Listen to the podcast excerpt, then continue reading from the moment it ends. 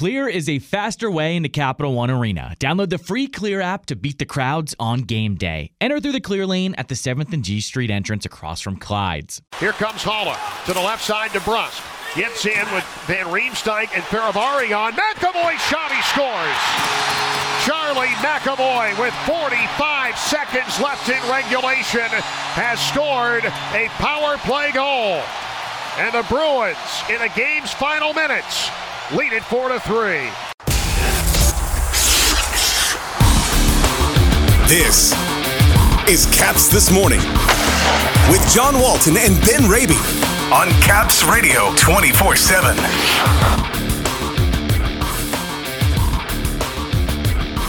The Bruins drop the Caps in the final minute of regulation. Nick Jensen injured last night in Boston and Ottawa in tomorrow night at 7th and F. Good morning, everybody. It is Friday, January 21st. Welcome to Caps this morning here on Caps Radio 24 7, presented by Clear, the faster way into Capital One Arena. It was a tough loss last night here in Boston, a physical, nasty at times battle, and the Capitals left with nothing after Charlie McAvoy scored that power play goal in the final minute of regulation. It was an entertaining game. It was spirited. If you liked hard nosed hockey, Ben, this was your kind of game, but this was a bitter pill for the Caps to swallow at the end, a 4 3 final in regulation. A very entertaining game, that's for sure. What we like to call big boy hockey, as you noted, a physical affair on both ends, and both teams engaged, and both teams were certainly amped up and revved up for this one. And from a Capitals perspective, certainly unfortunate the way it ultimately unfolded, uh, even being unable to just send it to overtime when you're tied going into the final minute of play in regulation. Eventual power play winner with 45 seconds remaining for McAvoy. But you know what? You look at the, the way the game unfolded too. Boston two for three on their power play chances. Capitals 0 for 4 on their man advantage opportunities. That was among the storylines in how the game ultimately unfolded and why the Bruins were able to come away with two points and the Capitals weren't even able to muster one, as it turns out. So tough loss for the Capitals, but uh, certainly a very entertaining game. Yeah, the special teams, no doubt, the big factor, in the Capitals on the short end of it and end up losing by a goal last night. Let's talk about that physicality. Big hits in the first period. Tom Wilson drawing the ire of the Boston faithful. It was a clean hit on Anton Blidh, but it was a hard hit right after he released the puck in the zone and he ended up leaving the game. He did not come back. Then Brad Marchand left in the second period after Garnett Hathaway tagged him in the corner. Nick Jensen ends up leaving. We'll get to more on that in a minute. But one of the more physical games I thought of the season last night, Ben. And again, that's the hard nosed part that if you like, there was certainly a lot to like in the game last night, but there was some collateral damage involved as well. And the Capitals not immune from that. The Bruins going to be checking things out come sun up today, too. Yeah, no, you never want to see players leave due to injury, certainly, and that's the potential cost. That's the potential price of a physical game like this. But these are two hard-nosed, heavy teams, the Capitals and the Bruins, two teams that could certainly play this brand of hockey, a physical brand of hockey. And to your point, the, the hits for the most part in this game was clean hits, just a, a physical game. You know, there weren't necessarily uh, too many post whistle shenanigans. It was all between the whistles. Thought it was well played as far as the physicality went. But you're right. It was certainly when you consider the injuries that were mounting in this game for Boston to play the final frame with only 10 forwards, Marchand not available to them, and the Capitals down to just five defensemen with the absence of Jensen. And then you throw on top of that the absence coming into the game of Carlson and Orlov. This was a, a shorthanded affair for both teams when you consider the personnel that uh, both teams were ultimately missing.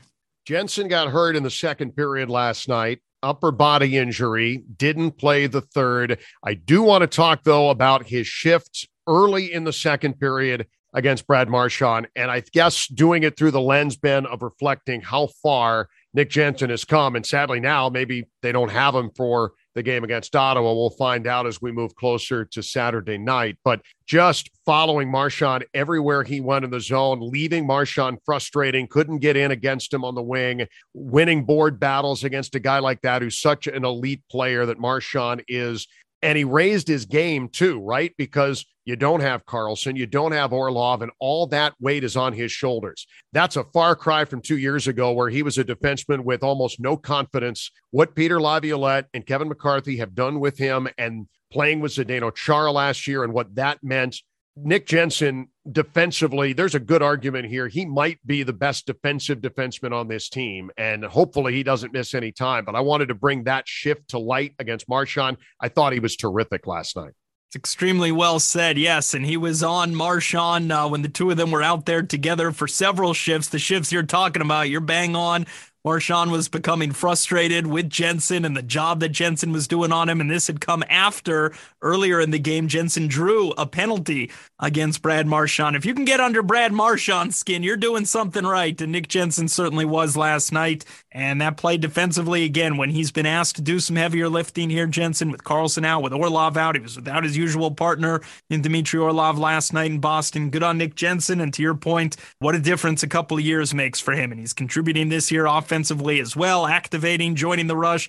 So good on Nick Jensen. And here's hoping the upper body injury that forced him out of the game isn't necessarily a uh, long lasting thing here. And we could see him as soon as tomorrow against Ottawa want to highlight something with Vitek Vanecek last night that went very well late in the second period. The save of the night where he stops Jake DeBrusk on a breakaway could have been a two goal Boston lead. It wasn't. And then Lars Eller went down and scored. We can talk about the fact that he gave up four goals. We can talk about the fact, man, that he was good and he wasn't necessarily great last night, but perhaps good enough to win need a little bit more help at times. But the Caps haven't gotten a lot of sequences like that this year from their goaltenders, and to come up with a huge stop, turn it around, and get the goal from Eller, hey, it put him in a position, hopefully, to win in the third period. Just because they didn't doesn't mean that it wasn't a high point for him and something to point out from his performance on the good side of the ledger last night. Yeah, certainly was. Was our sprinkler fitter save of the game on the post game show for sure. Because to your point, that you could almost make the case as potentially a two goal swing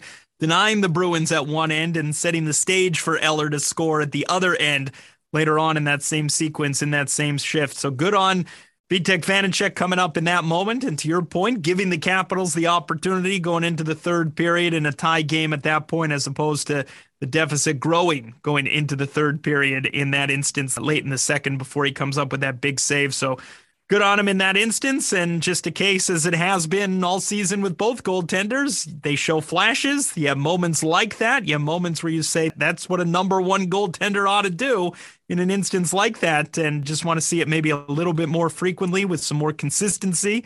As Peter Laviolette likes to use that term, that word. It's a great moment, and here's hoping there are more of them moving forward here for Vitek and for Ilya Samsonov as well. There's some big game players that brought their big game last night on the Bruins side. David Pastrnak now with four goals in his last two games against Washington. Another multi goal performance last night and numerous chances to try and finish off a hat trick.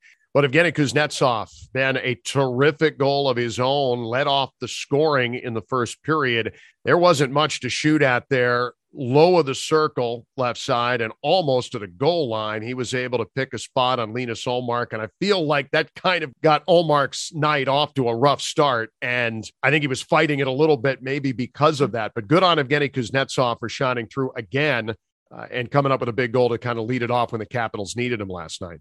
And getting on the board early. Usually that's a good sign for Evgeny. He's the type that usually you could tell in the opening few minutes when he has it, when it's going to be one of those nights. And nice to see him find the back of the net in the opening few minutes, and the Capitals were off and running. And what I like too, John, to piggyback off of that, you have Evgeny Kuznetsov scoring.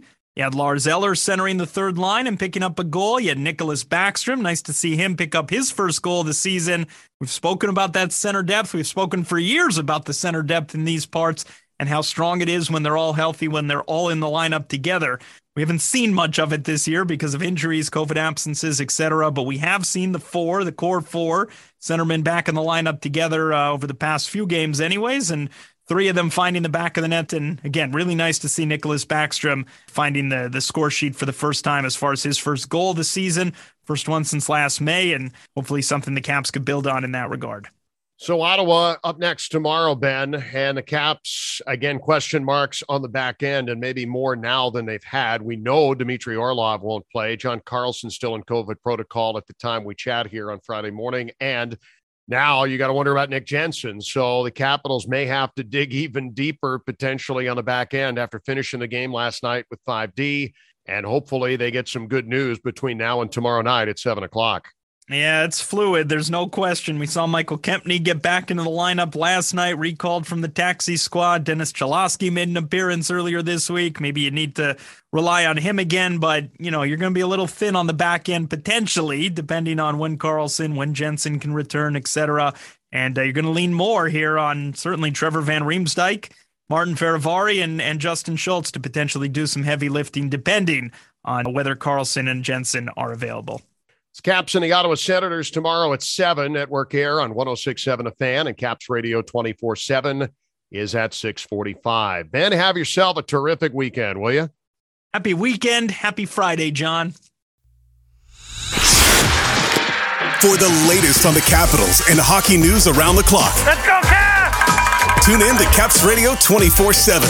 Listen online via the Capitals mobile app at capsradio247.com Or ask Alexa. to play Caps Radio 24 7 on TuneIn.